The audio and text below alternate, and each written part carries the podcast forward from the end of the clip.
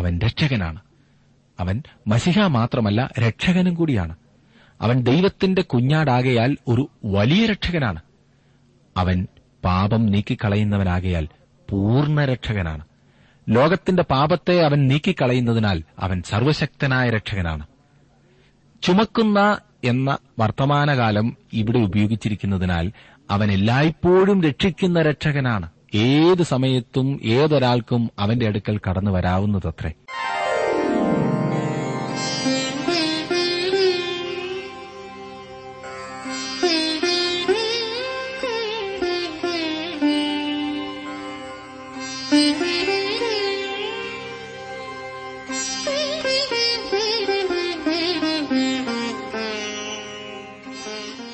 W ആറിന്റെ വേദപഠന class ആരംഭിക്കുകയാണ്. ജീവസന്ദേശം.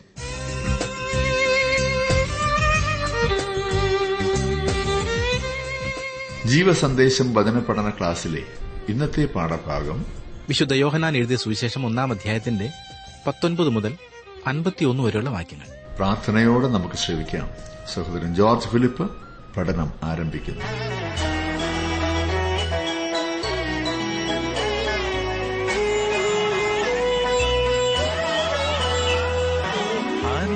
അനുഗ്രഹത്തിൻ അധിപതിയേ അനന്തകൃപാ പെരുന്നതിയേ അനുഗ്രഹത്തിൻ അധിപതിയേ അനന്തകൃപാ പെരുന്നതിയേ അനുദിനം നിൻ പദം ഗതിയേ അടിയാനു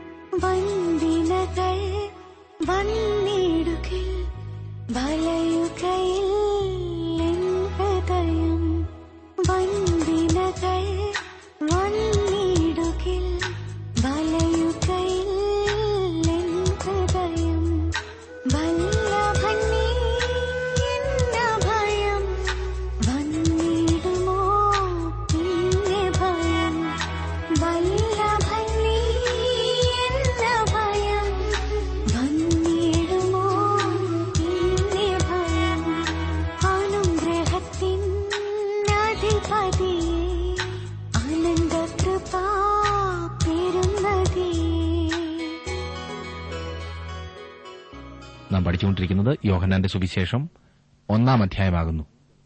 കഴിഞ്ഞ രണ്ടു മൂന്ന് ദിവസങ്ങളായി നാം യോഹനാന്റെ സുവിശേഷം പഠിച്ചുകൊണ്ടിരിക്കുകയാണ്. അതിന്റെ ഒന്നാം അധ്യായത്തിന്റെ ആദ്യത്തെ ചില വാക്യങ്ങൾ നാം പഠിച്ചു. പ്രധാനമായും ഒന്നാം വാക്യവും പതിനാലാം വാക്യവും പതിനെട്ടാം വാക്യവും നാം പഠിച്ചു. ഇന്ന് പത്തൊൻപത് മുതലുള്ള വാക്യങ്ങൾ നമുക്ക് നോക്കാം. ആ ഭാഗം എടുത്തെങ്കിൽ ഞാനൊന്ന് വായിക്കാം. നീ ആർ എന്ന് യോഹന്നാനോട് ചോദിക്കേണ്ടതിന് യഹൂദന്മാർ എരുശലേമിൽ നിന്ന് പുരോഹിതന്മാരെയും ലേവ്യരെയും അവന്റെ അടുക്കൽ അയച്ചപ്പോൾ അവന്റെ സാക്ഷ്യം എന്തെന്നാൽ യോഹന്നാന്റെ ഈ സുവിശേഷത്തിൽ യോഹന്നാൻ സ്നാപകന്റെ ജീവിതത്തിൽ നടന്ന ആദ്യത്തെ സംഭവമായിട്ടാണ് ഇത് രേഖപ്പെടുത്തിയിരിക്കുന്നത്. ഈ മനുഷ്യന്റെ ആരംഭത്തെക്കുറിച്ചുള്ള കഥ അല്ലെങ്കിൽ സംഭവം യോഹന്നാൻ നമുക്ക് നൽകുന്നില്ല.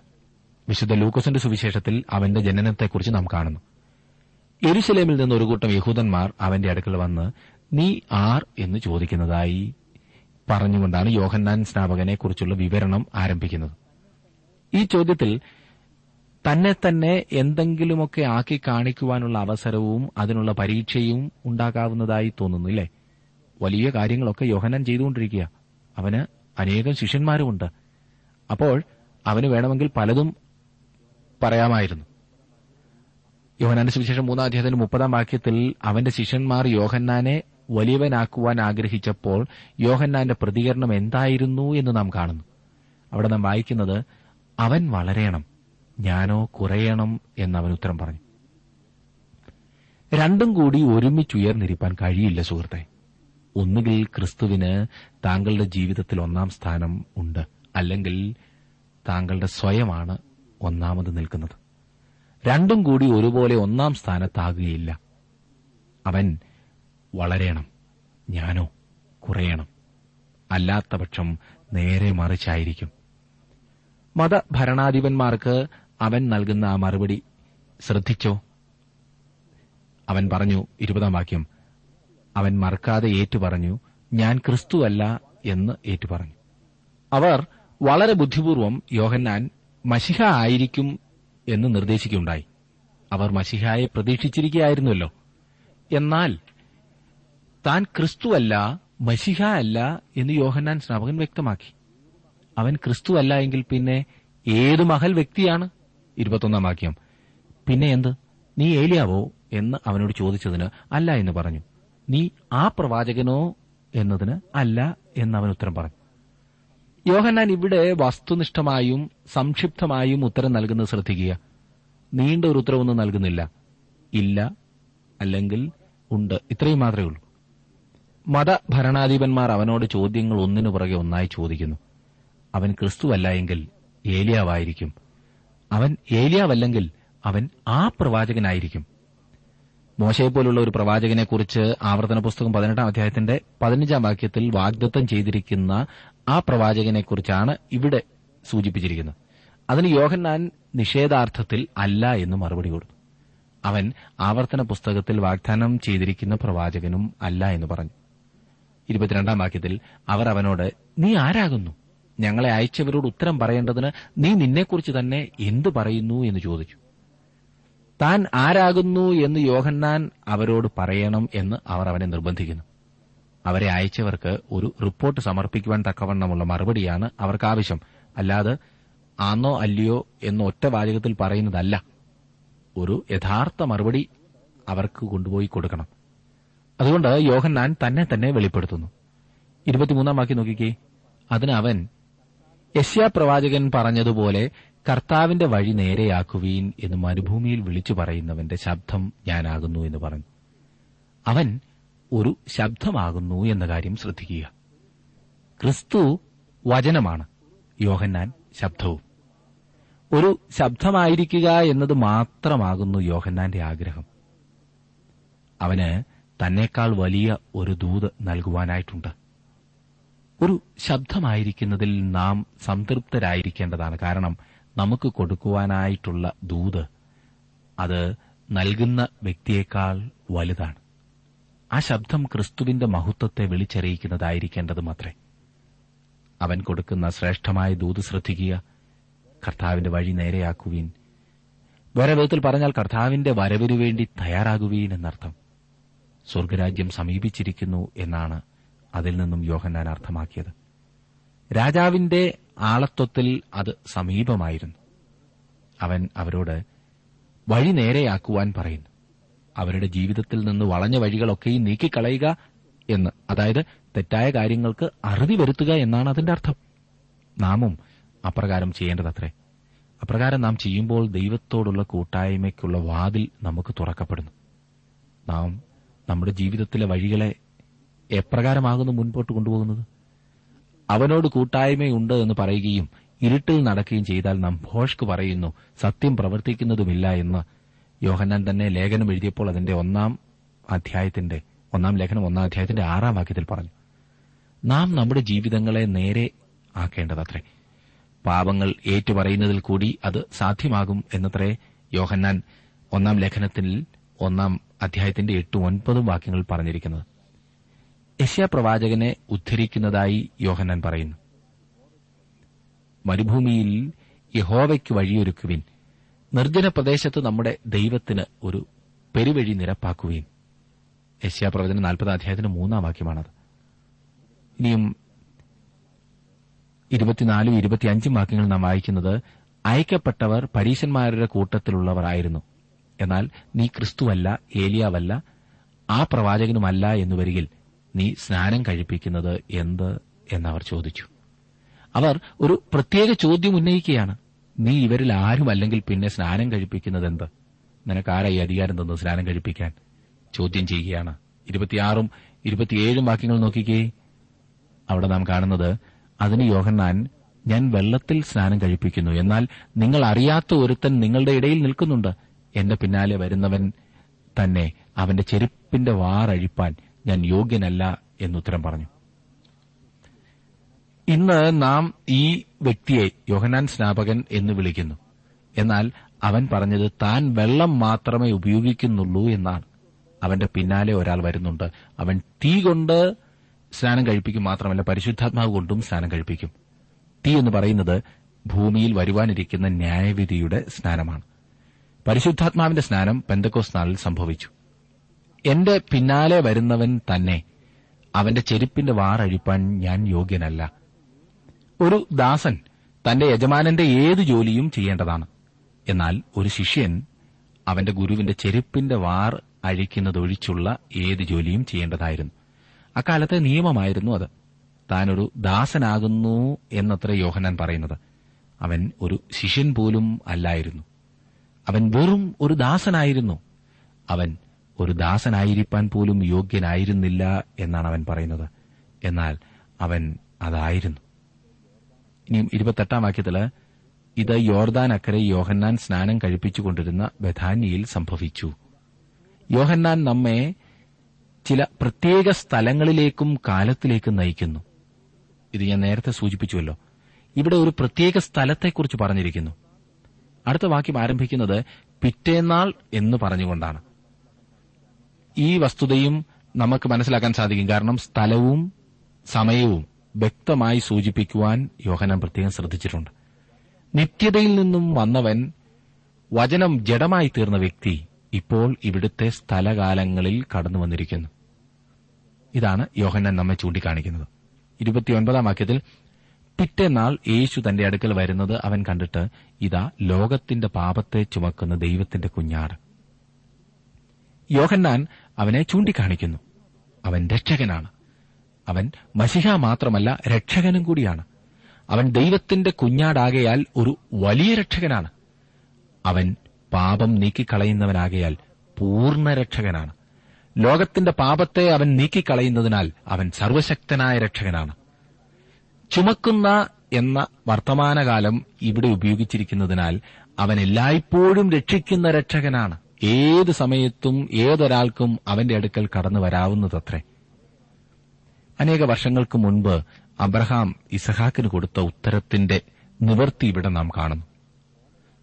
തീയും വിറകുമുണ്ട് എന്നാൽ ഹോമയാഗത്തിന് ആട്ടിൻകുട്ടി എവിടെയെന്ന് ഇസഹാക്ക് ചോദിച്ചു. അതിന് മറുപടിയായി ദൈവം തനിക്ക് ഹോമയാഗത്തിന് ഒരു ആട്ടിൻകുട്ടിയെ നോക്കിക്കൊള്ളും മകനെ എന്ന് അബ്രഹാം പറഞ്ഞു. ഉൽപ്പത്തി ഇരുപത്തിരണ്ടിന്റെ ഏഴുമെട്ടും യേശുവാണ് ആട്ടിൻകുട്ടി എന്ന് യോഹന്നാൻ നമ്മോട് പറയുന്നു. ദൈവത്തിന്റെ കുഞ്ഞാർ. കായീൻ തെറ്റുകാരനും ഹാബേൽ നേരുകാരനുമായിരുന്നു എന്ന വസ്തുത ഇത് തെളിയിക്കുന്നു. ഹാബേൽ ഒരു ആട്ടിൻകുട്ടിയെ കൊണ്ടുവന്നു. യഹൂദന്മാരുടെ യാഗപീഠത്തിന്മേൽ നൂറ്റാണ്ടുകളായി അറുക്കപ്പെട്ട ആടുകളുടെ എല്ലാം നിവർത്തിയായി യേശുക്രിസ്തു ഭൂമിയിലേക്ക് വന്നു. യോഹന്നാൻ അവനെ തിരിച്ചറിയുകയും ലോകത്തിന്റെ പാപം ചുമക്കുന്ന ദൈവത്തിന്റെ കുഞ്ഞാടായി അവനെ ചൂണ്ടിക്കാണിക്കുകയും ചെയ്യുന്നു. ഞാൻ ഇനിയും മുപ്പതും മുപ്പത്തിയൊന്നും വാക്യങ്ങളൊന്ന് വായിക്കാം. എന്റെ പിന്നാലെ ഒരു പുരുഷൻ വരുന്നു. അവൻ എനിക്ക് മുൻപേ ഉണ്ടായിരുന്നതുകൊണ്ട് എനിക്ക് മുമ്പനായി തീർന്നു എന്ന് ഞാൻ പറഞ്ഞവൻ ഇവൻ തന്നെ. ഞാനോ അവനെ അറിഞ്ഞില്ല. എങ്കിലും അവൻ ഇസ്രായേലിന് വെളിപ്പെടേണ്ടതിന് ഞാൻ വെള്ളത്തിൽ സ്നാനം കഴിപ്പിപ്പാൻ വന്നിരിക്കുന്നു എന്ന് പറഞ്ഞു. യേശുവാണ് യഥാർത്ഥ സ്നാനം കഴിപ്പിക്കുന്നവൻ എന്നാണ് യോഹന്നാൻ പറയുന്നത്. സ്നാനം കഴിപ്പിക്കുന്ന യേശു എന്ന് നമുക്ക് അവനെ വിളിക്കാവുന്നതാണല്ലേ? തീ കൊണ്ടും പരിശുദ്ധാത്മാവ് കൊണ്ടും സ്നാനം കഴിപ്പിക്കുന്ന വ്യക്തി യേശു അത്രേ. മുപ്പത്തിരണ്ട് മുതലുള്ള വാക്യങ്ങളിൽ നാം വായിക്കുന്നത് മുപ്പത്തിയാറ് വരെ ഞാൻ വായിക്കാം. യോഹന്നാൻ പിന്നെയും സാക്ഷ്യം പറഞ്ഞത് ആത്മാവ് ഒരു പ്രാവ് പോലെ സ്വർഗത്തിൽ നിന്ന് ഇറങ്ങി വരുന്നത് ഞാൻ കണ്ടു. അത് അവന്റെ മേൽ വസിച്ചു. ഞാനോ അവനെ അറിഞ്ഞില്ല. എങ്കിലും വെള്ളത്തിൽ സ്നാനം കഴിപ്പിപ്പാൻ എന്നെ അയച്ചവൻ എന്നോട് ആരുടെ മേൽ ആത്മാവിറങ്ങുന്നതും വസിക്കുന്നതും നീ കാണുമോ? അവൻ പരിശുദ്ധാത്മാവിൽ സ്നാനം കഴിപ്പിക്കുന്നവനാകുന്നു എന്ന് പറഞ്ഞു. അങ്ങനെ ഞാൻ കാണുകയും ഇവൻ ദൈവപുത്രൻ തന്നെ എന്ന് സാക്ഷ്യം പറയുകയും ചെയ്തിരിക്കുന്നു. പിറ്റന്നാൾ യോഹന്നാൻ പിന്നെയും തന്റെ ശിഷ്യന്മാരിൽ രണ്ടുപേരുമായി അവിടെ നിൽക്കുമ്പോൾ കടന്നുപോകുന്ന യേശുവിനെ നോക്കിയിട്ട് ഇതാ ദൈവത്തിന്റെ കുഞ്ഞാട് എന്ന് പറഞ്ഞു. മുമ്പേ അവനെക്കുറിച്ച് ലോകത്തിന്റെ പാപം ചുമക്കുന്ന ദൈവത്തിന്റെ കുഞ്ഞാട് എന്നാണ് പറഞ്ഞിരിക്കുന്നത്. അത് ക്രിസ്തുവിന്റെ പ്രവർത്തനത്തെ സൂചിപ്പിക്കുന്നു. എന്നാൽ ഇവിടെ അവൻ ദൈവത്തിന്റെ കുഞ്ഞാടാണ്. അവന്റെ ആളത്വത്തിൽ യേശു കുഞ്ഞാടാണ്. യോഹന്നാൻ യേശുവിനെ സ്നാനം കഴിപ്പിച്ചതായും പരിശുദ്ധാത്മാവ് അവനെ തിരിച്ചറിഞ്ഞതായി നാം കാണുന്നുണ്ട്. നടന്നുപോകുന്ന യേശുവിനെ നോക്കിയിട്ട് യോഹന്നാൻ പറഞ്ഞത് ഇതാ ദൈവത്തിന്റെ കുഞ്ഞാട് എന്നാണ്. ഇത്രയും നേരം നാം നോക്കിയത് യോഹന്നാൻ സ്നാപകന്റെ സാക്ഷ്യമായിരുന്നു.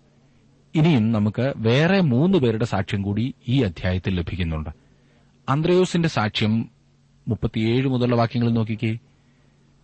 അവൻ പറഞ്ഞത് ആ രണ്ട് ശിഷ്യന്മാർ കേട്ടു. യേശുവിനെ അനുഗമിച്ചു.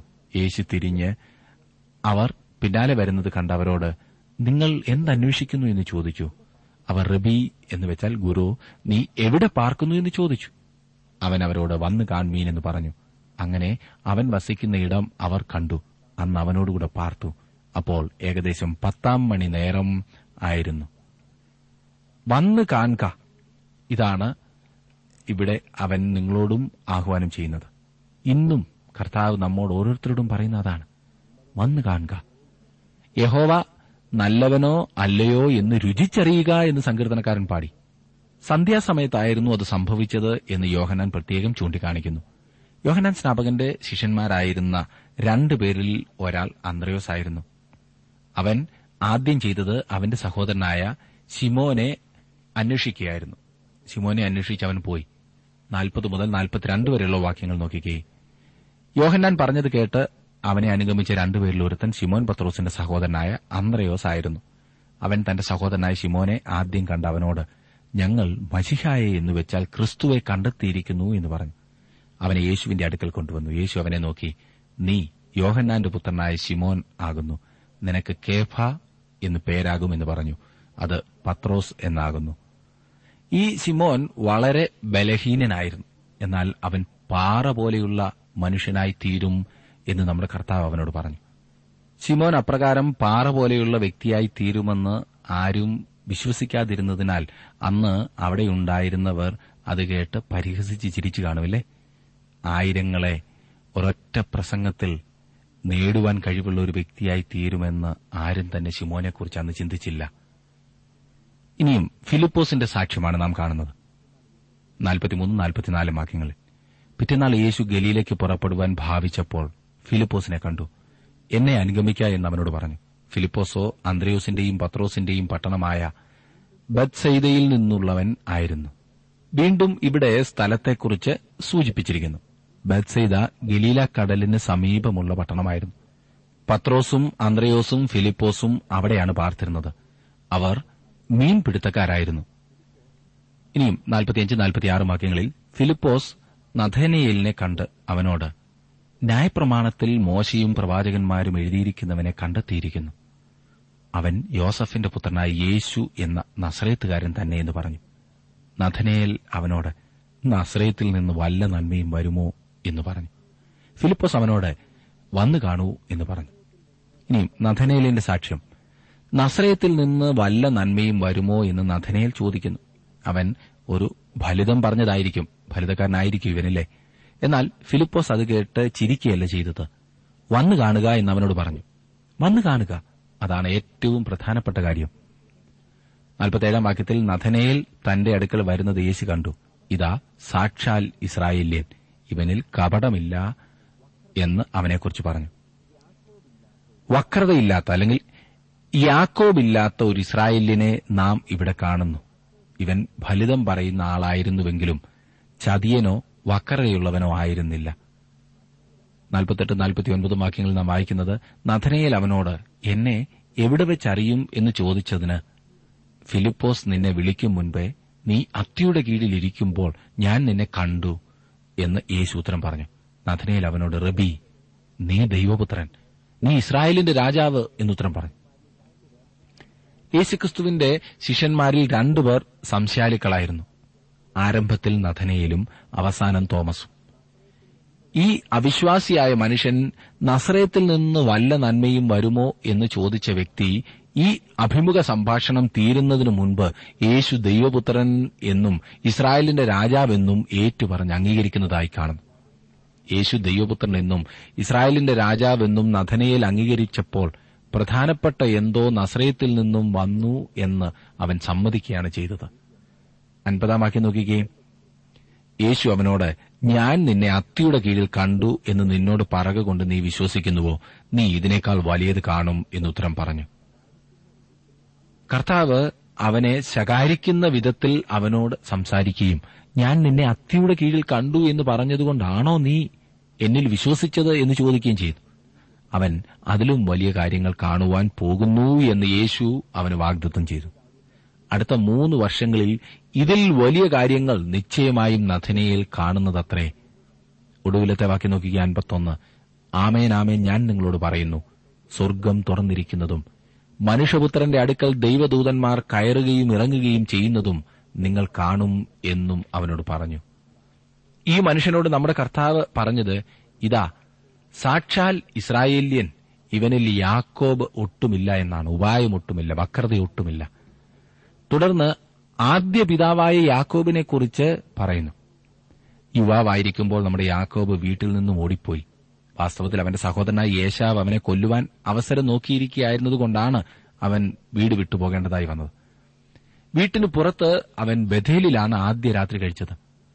അവിടെ യഹോവ അവന് പ്രത്യക്ഷനായി. സ്വർഗത്തിൽ നിന്ന് ഭൂമിയിലേക്ക് ഇറക്കിയിരിക്കുന്ന ഒരു കോവേണിയും അതിൽ ദൈവദൂതന്മാർ കയറുകയും ഇറങ്ങുകയും ചെയ്യുന്നതായും അവൻ കണ്ടു. ദൈവം യാക്കോബുമായുള്ള ബന്ധം വിടർത്തിയിട്ടില്ല എന്നതായിരുന്നു യാക്കോബിനെ ഇതിൽ കൂടി പഠിപ്പിച്ചത്. താൻ ഭവനം വിട്ടുപോകുന്നതോടുകൂടി ദൈവത്തെയും വിട്ടുകളഞ്ഞു എന്ന ചിന്തയായിരുന്നു യാക്കോബിനുണ്ടായിരുന്നത്. ദൈവത്തെക്കുറിച്ച് പരിമിതമായ കാഴ്ചപ്പാടെ യാക്കോബിനുണ്ടായിരുന്നുള്ളൂ. ദൈവം തന്നോടുകൂടെ ഉണ്ട് എന്ന് ബഥേലിൽ വെച്ച് യാക്കോബ് മനസ്സിലാക്കി. നമ്മുടെ കർത്താവ് ആ സംഭവം ചൂണ്ടിക്കാണിച്ചിട്ട് ആ കോവേണി താനാകുന്നു എന്ന് പറയുന്നു. മനുഷ്യപുത്രന്റെ മേൽ ദൈവദൂതന്മാർ കയറുകയും ഇറങ്ങുകയും ചെയ്യുന്നത് നിങ്ങൾ ഇപ്പോൾ കാണും. ദൂതന്മാർ അവനെ ശുശ്രൂഷിച്ചു. അവർ അവന്റെ ആജ്ഞ അനുസരിക്കുന്നവരായിരുന്നു. ദൂതന്മാരുടെ മേൽ യേശുവിന് അധികാരം നൽകിയിരുന്നതായി കാണുന്നു. ദൂതന്മാരെ ദൂതുവാഹകരായി യേശുവിന് സ്വർഗത്തിലേക്ക് അയക്കുവാൻ കഴിയും. അവർ മടങ്ങി വരികയും ചെയ്യും. യേശു പറയുന്നത് സ്വർഗം തുറന്നിരിക്കുന്നതും ദൈവദൂതന്മാർ മനുഷ്യപുത്രന്റെ മേൽ കയറുകയും ഇറങ്ങുകയും ചെയ്യുന്നതും നീ കാണുമെന്നാണ്. തന്നെക്കുറിച്ച് കോവേണിയുടെ മുകളിൽ നിന്നുകൊണ്ട് ഇവൻ എന്റെ പ്രിയപുത്രൻ ഇവനിൽ ഞാൻ പ്രസാദിച്ചിരിക്കുന്നു എന്ന് പിതാവ് പറയുന്നത് അവൻ കാണാൻ പോകുന്നു. കോവേണി ക്രിസ്തുവാണ്. അവനിൽ കൂടി മാത്രമേ താങ്കൾക്കും എനിക്കും ദൈവവുമായി സമ്പർക്കം പുലർത്തുവാൻ കഴിയുകയുള്ളൂ സുഹൃത്തെ. ഇത് ആരുടെയെങ്കിലും പക്ഷം പിടിച്ചു പറയുന്നതല്ല ഒരു മതത്തിന്റേതായ പഠിപ്പീരല്ല. മനുഷ്യവർഗത്തിന് ദൈവം നൽകിയ ഒരേ ഒരു മാർഗം കർത്താവായ യേശുക്രിസ്തു മാത്രമാകുന്നു. അവൻ തന്നെ പറഞ്ഞു ഞാൻ തന്നെ വഴിയും സത്യവും ജീവനുമാകുന്നു.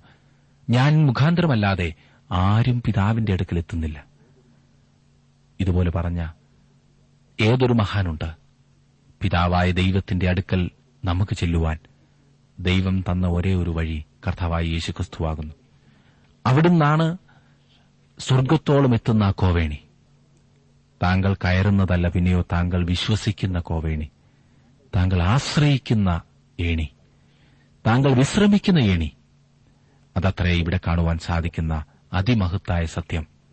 പ്രിയ സഹോദര പ്രിയ സഹോദരി ഈ കോവേണി താങ്കൾ പ്രയോജനപ്പെടുത്തിയിട്ടുണ്ടോ? താങ്കളുടെ ആശ്രയം യേശുവിലാകുന്നുവോ? ജീവിതത്തെ ദൈവകരങ്ങളിൽ സമർപ്പിച്ചിട്ടുണ്ടോ? യേശുവിൽ വിശ്വസിക്കുന്നുണ്ടോ? ഇന്ന് താങ്കൾ ഈ ഭൂമിയിൽ നിന്നും നീക്കപ്പെട്ടാൽ യേശുവോടുകൂടി ആയിരിക്കും എന്ന ഉറപ്പുണ്ടോ? യേശു കർത്താവിൽ വിശ്വസിക്കുകയും യേശുവിനായി ജീവിക്കുകയും ചെയ്യുന്ന ഓരോ ദൈവ പൈതലും ഈ ഭൂമിയിൽ നിന്നും മാറ്റപ്പെട്ടാൽ യേശുവിന്റെ സന്നിധിയിലായിരിക്കും. ആ ഉറപ്പ് താങ്കൾ പ്രാപിക്കുവാൻ ദൈവം ആഗ്രഹിക്കുന്നു. പിതാവായ ദൈവത്തെങ്കിലേക്കുള്ള ആ ഏണി യേശുവാകുന്നു. അവനാകുന്നു വഴി. അവൻ മാത്രമാകുന്നു സത്യവും ജീവനും. അവൻ മുഖാന്തരം മാത്രമാകുന്നു നാം ദൈവസന്നിധിയിലെത്തുന്നത്.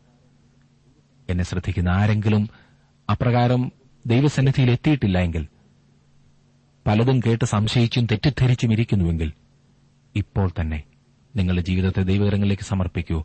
യേശുവിനെ നിങ്ങളുടെ ജീവിതത്തിന്റെ രക്ഷകനായി അംഗീകരിക്കൂ. വിശ്വാസത്താൽ അവനിൽ ആശ്രയിക്കൂ. അവനെ അനുസരിക്കുവാൻ തീരുമാനമെടുക്കൂ. ദൈവം താങ്കളെ അനുഗ്രഹിക്കും.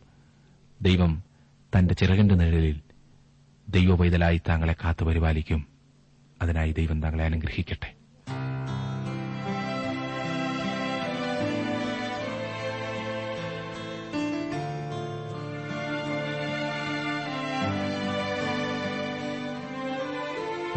ഇന്നത്തെ ജീവസന്ദേശ പഠന ക്ലാസ്സിലൂടെ ഞങ്ങളെ ശ്രദ്ധിച്ച എല്ലാ പ്രിയ ശ്രോതാക്കളോടുമുള്ള നന്ദിയെ അറിയിക്കട്ടെ.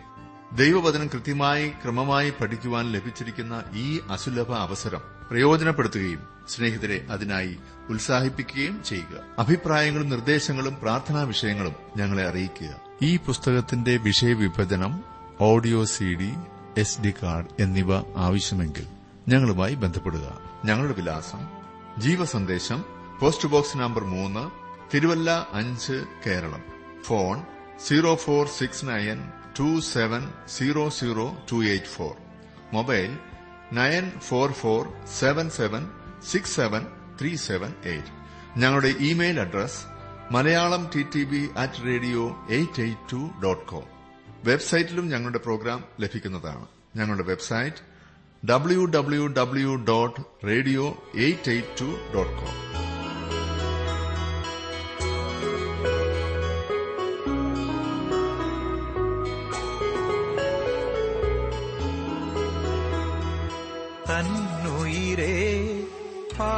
പാവികൾക്കാ തന്നവനാ.